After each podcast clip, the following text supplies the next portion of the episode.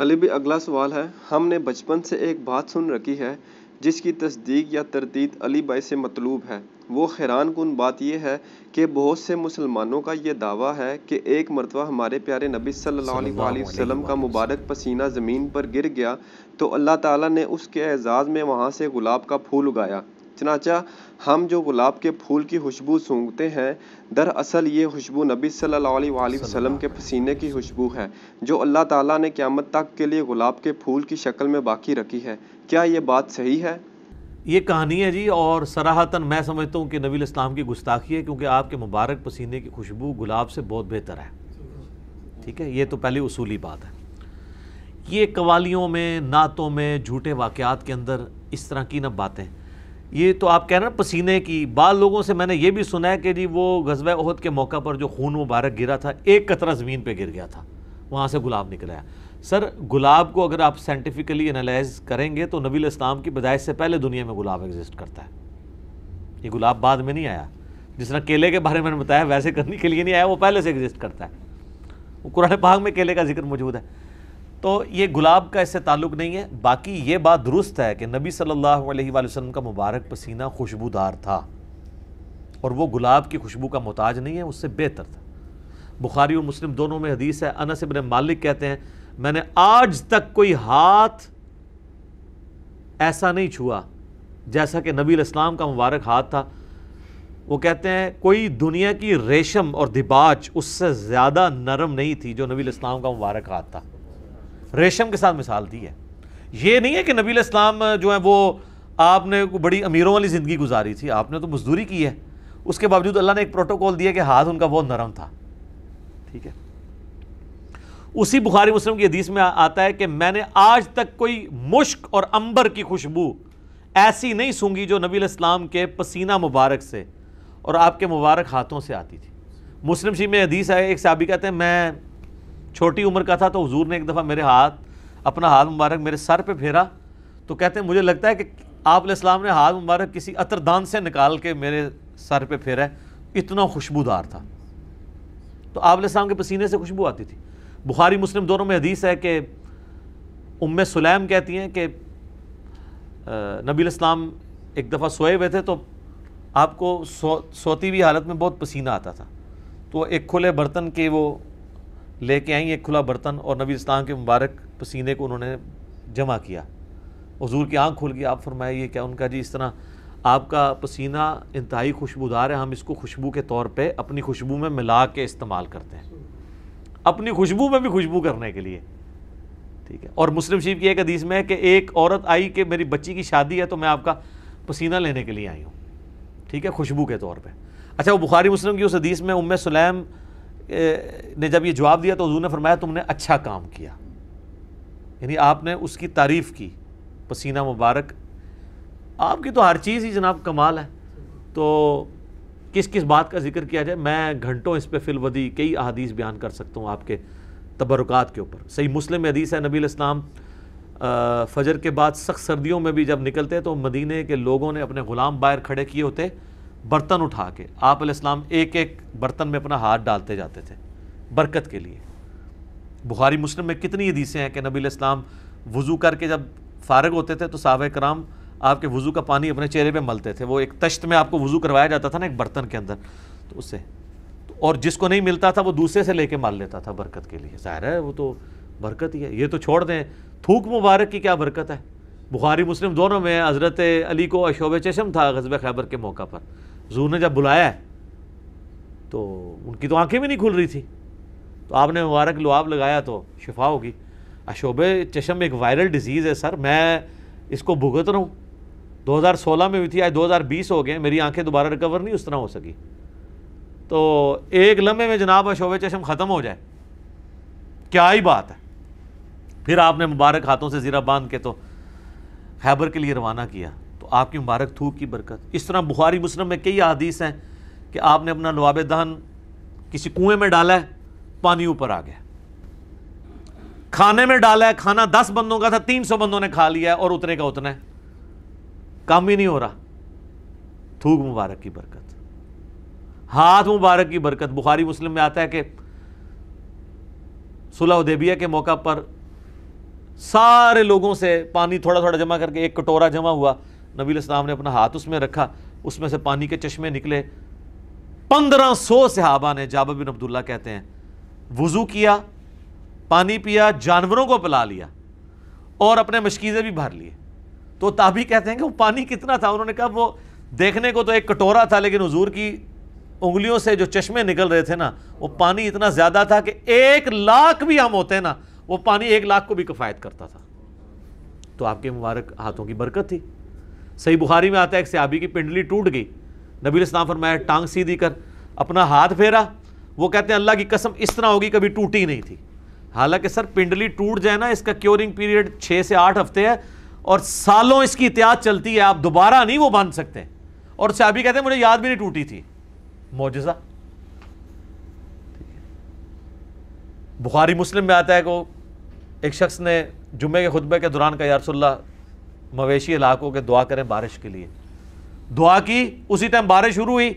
اگلے جمعے تک جاری رہی۔ اگلے جمعے وہی بندہ کھڑا ہو گیا کہ ہمارے گھر جو ہیں وہ اب پانی ان میں ٹپکنے لگا آپ بس یہ دعا کریں کہ زمینوں پہ، سائڈ پہ ہو، گھروں پہ نہ ہو۔ تو بخاری مسلم کے الفاظ ہیں، آپ نے یوں انگلی سے بادلوں کو اشارے کیے۔ سر اب جن صحابہ نے یہ منظر دیکھا ہوا تھا، صحیح بخاری میں آتا ہے ابن مسعود کہتے ہیں ہم حضور کے ساتھ کھانا کھاتے تھے، ہم اس کھانے کے نوالوں میں سے تسبیح کی آواز سنتے تھے۔ ٹھیک ہے، یہ تو برکات آپ کی تھی۔ جابر بن عبداللہ کہتے ہیں، مسلم شریف میں حدیث ہے کہ ایک سفر کے دوران حضور نے مجھے کہا، ان دو درختوں کو کہو کہ اللہ کے نبی کہہ رہے ہیں، مل جاؤ، میں نے رفع حاجت کرنی ہے۔ وہ جڑوں سمیت اکھڑ کے کٹھے ہوئے کہتے ہیں، میں نے حضور کو پانی دیا، آپ سنجا کر کے فارغ ہوئے، آپ نے یوں انگلی سے اشارہ کیا، واپس اپنی جگہ پہ چلے گئے۔ یہ چیز صحابہ کرام کے ایمان کو بڑے اوپر کے لیول پہ لے جاتی تھی۔ اور یہ تو نبی الاسلام کے ڈائریکٹ تبرکات ہیں۔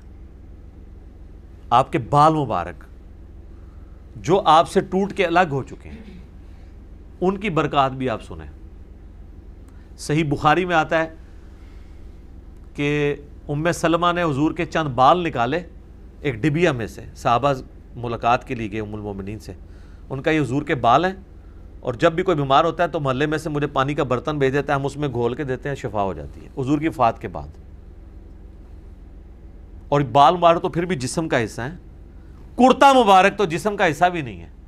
یہ تو الگ سے ایک چیز ہے نا۔ صحیح مسلم میں ہے کہ کسروانی تیالسی جبا اسما ابن بنت ابی بکر نے حضرت عائشہ کی بڑی بہن نے نکالا اور کہا، یہ رسول اللہ کا کرتا ہے، جس کے اوپر یہاں پہ گوٹ بھی لگی ہوئی تھی، کالے کلر کا تھا۔ بائی چانس آج میں نے بھی کالا کپڑے پہنے، یہ سنت ہے تو وہ کہتی ہیں کہ حضرت عائشہ کی وفات کے وقت میں نے اپنی بہن سے یہ کرتا لے لیا۔ اور حضور اسے پہنتے تھے اور ہم اس کا دھون مریضوں کو شفا کے لیے دیتے۔ ہیں تو یہ ساری آپ کی برکات ہے۔ آپ علیہ السلام ایز اے اسپیشیز انسان ضرور تھے۔ مرتبے میں اور کوالٹیز میں کوئی انسان ان کے برابر نہیں تھا۔ بخاری مسلم میں آتا ہے کہ آپ علیہ السلام پیٹھ کے پیچھے بھی دیکھ لیتے تھے۔ آپ نے فرمایا بخاری مسلم کے الفاظ ہیں کہ اپنی صفحے سیدھی رکھا کرو اور نماز خوش خضو سے پڑھا کرو۔ اللہ کی قسم، میں اپنے پیٹھ کے پیچھے سے بھی تمہیں دیکھ رہا ہوتا ہوں۔ یعنی حضور علیہ السلام کو پیچھے بھی نظر آتا تھا۔ آنکھ کے بغیر یہ موجزہ ہے۔ یہ اللہ نے آپ کی اسپیشل پروٹیکشن کی ہوئی تھی۔ آپ پہ وہ پیچھے سے بھی حملہ نہیں کر سکتا تھا۔ آپ ہر طرف 360 ڈگری کا آپ کو ویژن ہر وقت نظر آتا تھا۔ یہ آپ کا موجزہ تھا۔ بخاری مسلم میں الفاظ ہیں، وہ کسوف کی نماز آپ نے پڑھائی، سورج گرین کی، آج بھی میرا ہاں لگا ہوا تھا، یا یہ ایک دو دن چلنا ہے۔ تو کسوف کی نماز پڑھائی تو آپ نے نماز کے دوران کچھ قدم آگے کیے، پھر یوں ہاتھ بڑھایا، پھر واپس کھینچ لیا۔ صحابہ نے کہا، یا رسول، آج آپ کو ایک عمل ایسا کرتے دیکھیں جو پہلے نہیں کرتے دیکھا۔ آپ فرمایا کہ میں نے جب نگاہ اٹھائی تو میں نے جنت دیکھ لی، جنت ساتوں آسمانوں کے اوپر۔ اور اس میں میں نے انگوروں کا ایک گوشہ دیکھا، میں نے ارادہ کیا تمہارے لیے توڑ لوں، پھر تم کھاتے ہی رہتے۔ کیونکہ جنت کو فنا نہیں ہے، وہ اگر گوشہ نیچے آ جاتا نا، اسی بھی کھا رہے ہوں جی جنت کو موت نہیں ہے۔ جنت میں آپ جب کھائیں گے، کھا کے فارغ ہوں گے، پھر وہاں ایک گوشہ اور لگ جائے گا۔ جنت کو چھوڑ دیں۔ بخاری مسلم میں آتا ہے، حضرت ابو ریرا کو حضور نے وہ ایک تھیلی میں کھجوریں دی تھیں، پوری زندگی کھاتے رہتے تھے۔ وہ ایک دفعہ ان سے پھر الٹ گئی تو اس کے بعد وہ ہوا۔ جب تک وہ کھاتے رہے۔ ٹھیک ہے نا؟ تو آپ علیہ السلام، اب آپ دیکھیں کہ نگاہ کہاں پہنچی ہے؟ جنت میں۔ ہاتھ بھی پہنچ رہے ہیں۔ تو یہ جو لوگ بعض اوقات گستاحی کرتے ہوئے کہتے ہیں، نبی کے بھی دو ہاتھ، ہمارے بھی دو ہاتھ۔ اس طریقے سے کبھی بھی کسی صحابی نے تو نہیں بیان کی ہے۔ یہ نان سینس اپروچ ہے۔ آپ ایک بات طریقے سے بیان کریں جو حدیث میں آئی ہے کہ میں بھی ایک انسان ہوں۔ اللہ کا قاصد قریب ہے، میرے پاس آئے موت کا فرشتہ اور میں بھی چلا جاؤں، جو غدیر خون کے شروع میں آتی ہے اس طریقے سجدہ صاحب کی حدیثیں جو بخاری مسلم میں آتی ہیں۔ میں بھی ایک انسان ہوں، جس طرح تم بھولتے ہو، میں بھی بھول جاتا ہوں۔ اب یہ الفاظ استعمال کریں۔ باقی آپ علیہ السلام کی جو کوالٹیز اللہ نے آپ کو دی ہیں، وہ اتنی ایکسٹرا آرڈنری ہیں۔ آپ کی ایک ایک چیز کو اگر کنسیڈر کیا جائے نا، تو اس پہ گھنٹوں بولا جا سکتا ہے۔ جسے شوق ہونا یہ مشکات المصابی کی تیسری جلد میں نبی الاسلام کے معجزات کا چیپٹر پڑھ کے دیکھ لیں۔ تو پتہ چل جائے گا کہ آپ صلی اللہ علیہ وآلہ وسلم کو اللہ تعالیٰ نے کیا کیا کوالٹیز دی ہیں، جو فزیکلی لوگوں نے آبزرو کی ہیں۔ آپ صلی اللہ علیہ وآلہ وسلم صحابہ کہتے ہیں، جب آپ چلتے تھے، آپ کے ساتھ کو پیدل چل نہیں سکتا تھا۔ ہاں۔ تھک جاتے تھے، آپ تھوڑا تیز چلتے تھے اور جھکے ہوئے جیسے کوئی ڈھلوان سے نیچے اتر رہا ہے۔ تو لوگ نہیں چل سکتے تھے آپ کے ساتھ۔ تھک جاتے تھے۔ داڑھی دیکھ لیں وفات تک سفید نہیں ہوئی۔ بخاری، مسلم دونوں میں الفاظ ہیں۔ انس ابن مالک کہتے ہیں، میں اگر گننا چاہتا، یہ وہ شخص کہہ رہا ہے جو دس سال حضور کو وضو کروا رہا ہے۔ سر، دس سال میں کتنی نمازیں آئی ہوں گی؟ کیا خوش نصیبی ہے جی انس ابن مالک کی۔ اس نے حضور کو کتنی دفعہ وضو کروایا ہے تو کرتے ہوئے دیکھا ہے۔ تو کہتے ہیں وفات کے وقت اگر میں داڑھی اور سر کے ملا کے بھی گنتا نا تو بیس سے زیادہ بال سفید نہیں تھے۔ بیس سے زیادہ تو میرے سفید ہیں۔ کالی داڑھی خوبصورتی کی علامت ہے۔ اسی لیے آپ علیہ السلام کی وفات تک داڑھی کالی رہی اور داڑھی آپ کالی کر بھی سکتے ہیں۔ اس پہ میرا ایک کلپ آ چکا ہے۔ داڑھی کو بلیک کرنا۔ اس میں نے دلائل ماشاء اللہ وہ چار لاکھ سے زیادہ لوگ دیکھ چکے ہیں۔ پچیس منٹ میں میں نے پورا مقدمہ بیان کیا ہے۔ کہ وہ ممانعت کن احادیث کے میں کس کے بارے میں آئی۔ نبی الاسلام کو ضرورت نہیں پڑی، اللہ نے ان کو خوبصورتی کی علامت بنایا تھا۔ آپ کی داڑھی وفات تک کالی رہی ہے۔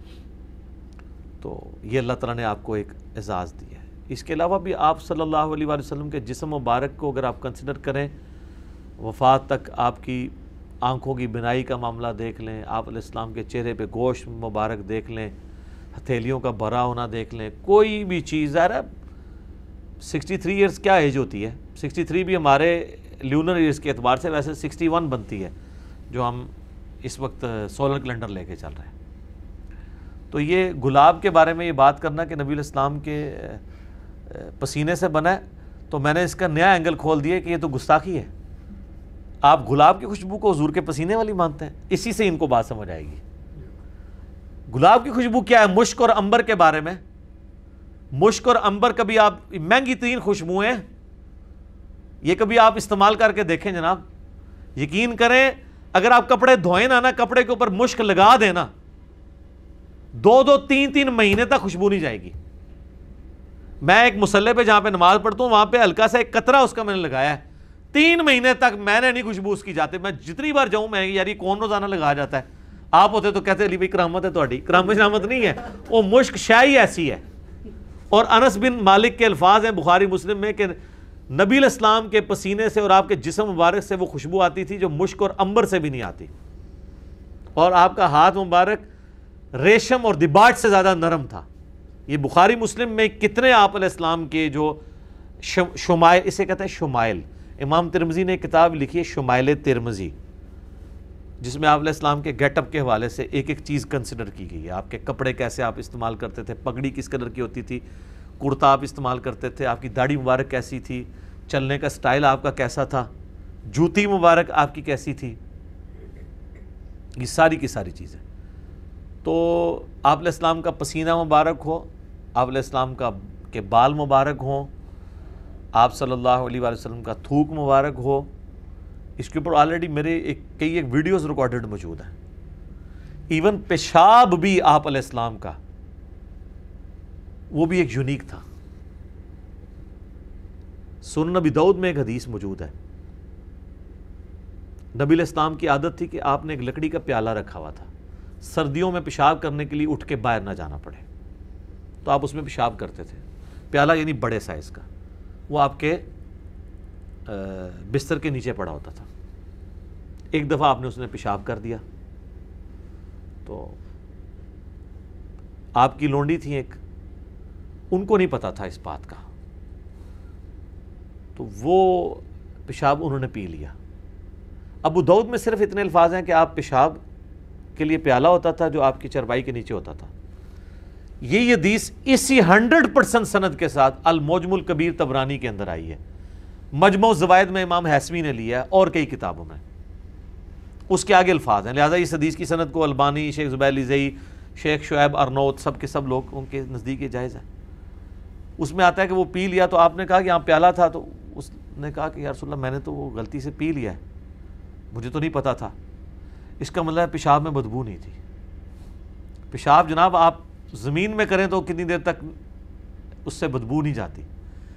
اللہ کے لیے مسئلہ نہیں ہے۔ آپ کے ساتھ بھی سب کچھ ہوگا۔ بخاری مسلم میں آتا ہے کہ جنت میں خوشبودار ڈکار آئے گی کھانا ہضم تو آپ کیا کہیں گے؟ یار کہ مجھے اتنی بڑی عظمت مل جائے گی۔ تو یہی عظمت اگر دنیا میں اللہ کسی کو دینا چاہے تو نہیں دے سکتا۔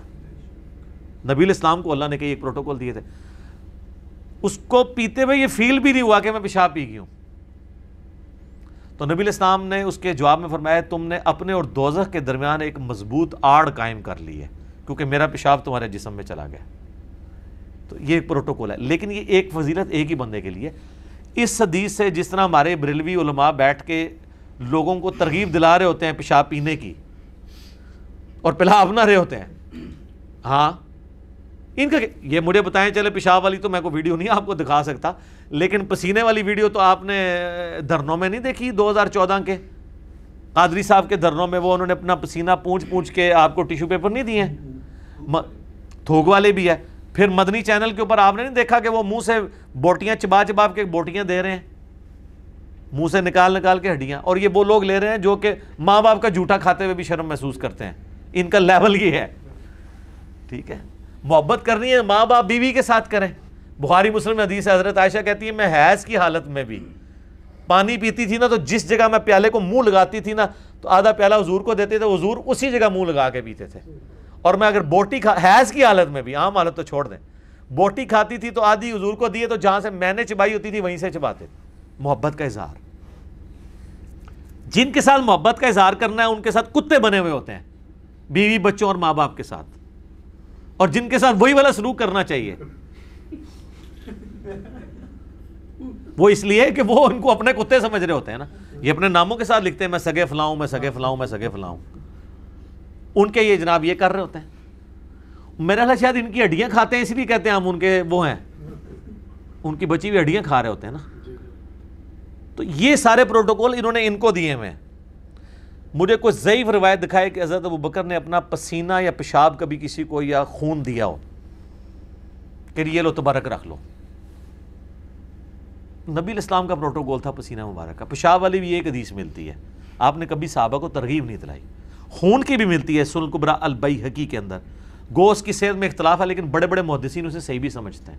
ہمیں کوئی آر نہیں ہے اس کو بیان کرنے میں کہ عبداللہ ابن زبیر رضی اللہ تعالیٰ عنہما کو نبی الاسلام نے ایک دفعہ وہ کپنگ کروائی، پچھنے لگوائے۔ وہ ففٹی سکس نمبر پوائنٹ ہے نا، یہ دو شانوں کے درمیان۔ ایک دفعہ میں نے بھی سنت پوری کی ہے، کروا کے وہ۔ تو وہ خون پیالے میں نکلا۔ تو عبداللہ ابن زبیر کو آپ نے فرمایا کہ اس کو نہ کسی محفوظ جگہ جا کے دفن کر دو۔ وہ گئے، بڑا، انہوں نے کہا، میں کہاں پھر ان کے دماغ میں کسی بات آئی، میں پی کیوں نہ لوں؟ نبی الاسلام کا خون مبارک، وہ پی گئے۔ تو حضور نے بعد میں پوچھا کہ ان کا یا رسول میں نے تو وہ پی لیا ہے۔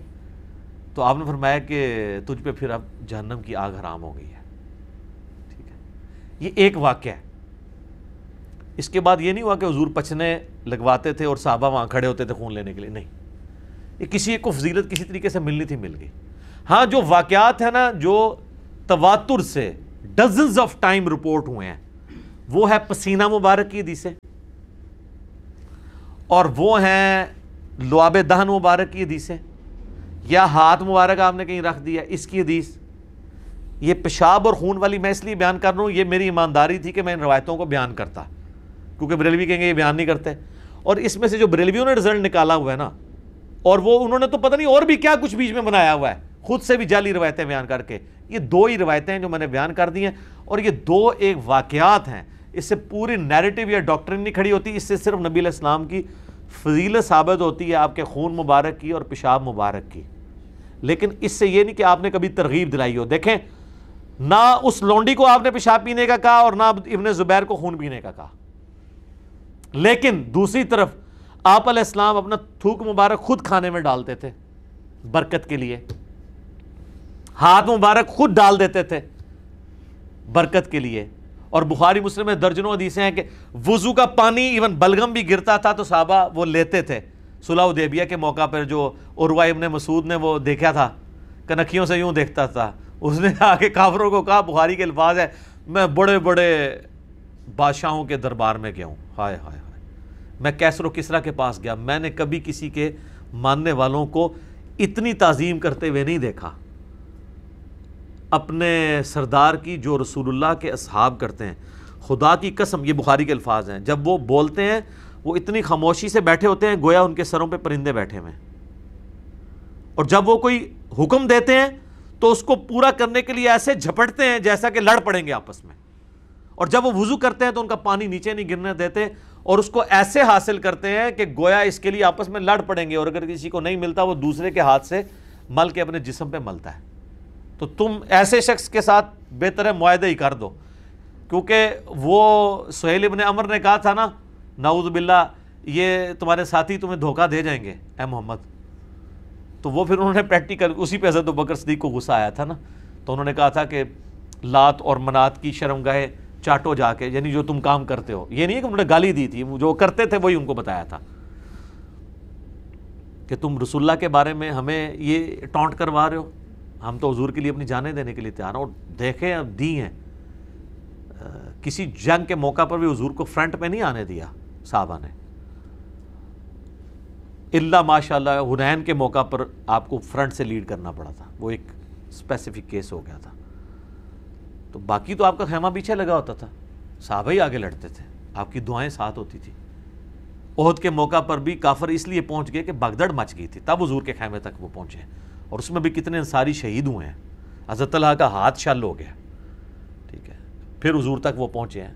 پھر بھی صحابہ کرام، جو ہے وہ نبی الاسلام کی جان بچانے کا ذریعہ اللہ نے ان کو بنایا۔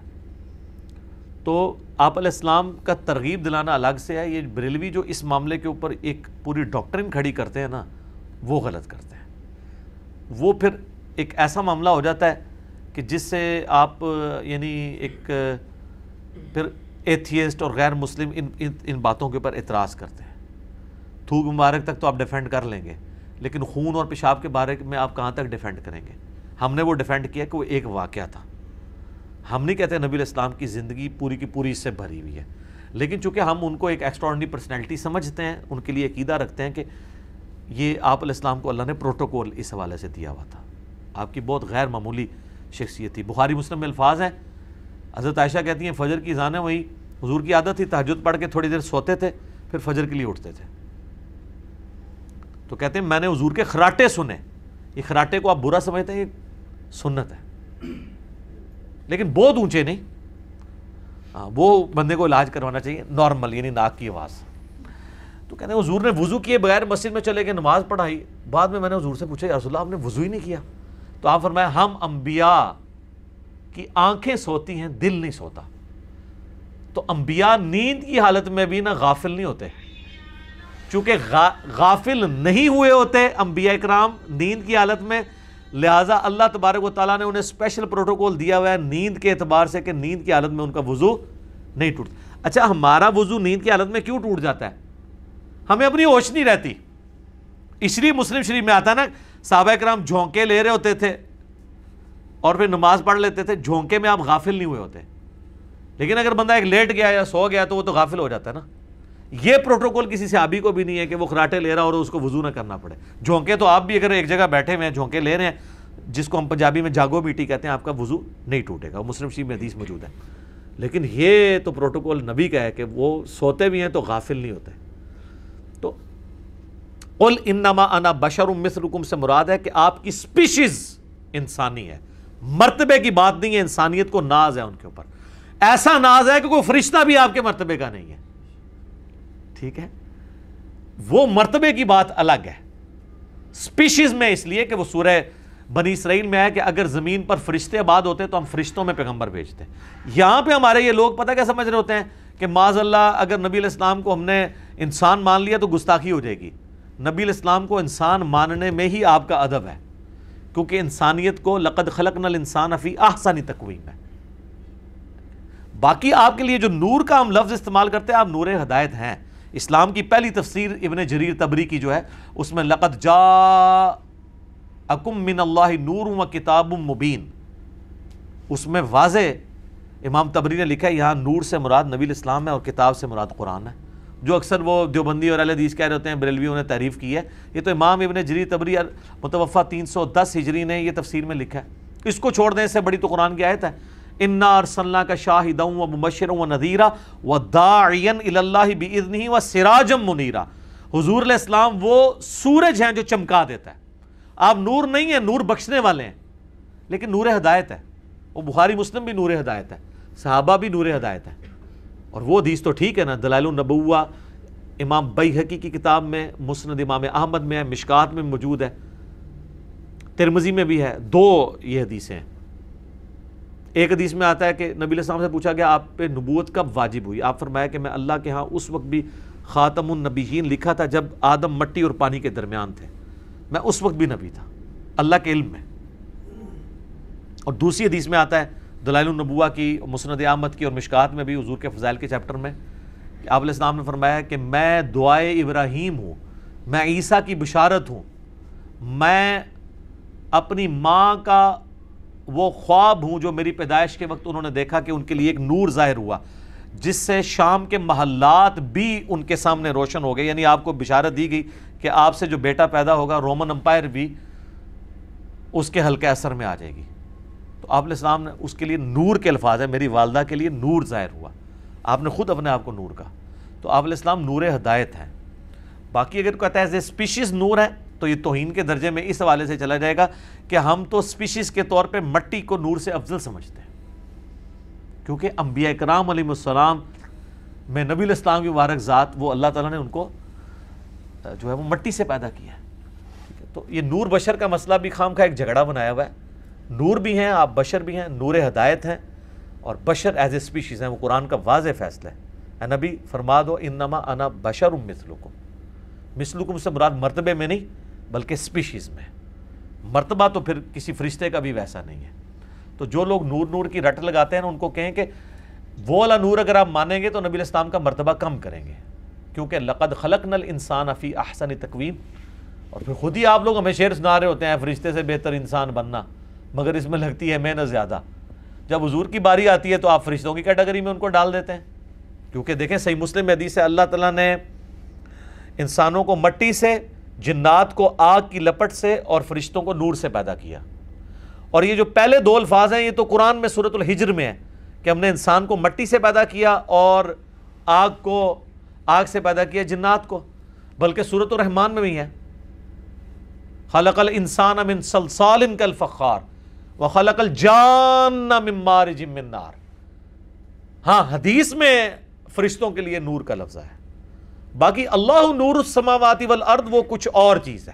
وہ فرشتوں والا نور نہیں ہے۔ وہ اللہ کی شان کے جو لائق ہے وہ ایک الگ سے ٹاپک ہے۔ تو بہرحال یہ میں نے تفصیلاً اس لیے جواب دیا کہ یہ کلپ زیادہ لوگوں نے دیکھنا ہے۔ میں چاہتا ہوں کہ نبی الاسلام کی مبارک شخصیت کے حوالے سے یہ عقائد بھی لوگوں تک پہنچے کہ آپ علیہ السلام کی شخصیت عام شخصیت نہیں تھی۔ اہل حدیث ایک ایکسٹریم پہ چلے جاتے ہیں۔ دیوبندی بریلوی اور شیعہ دوسری ایکسٹریم پہ چلے جاتے ہیں۔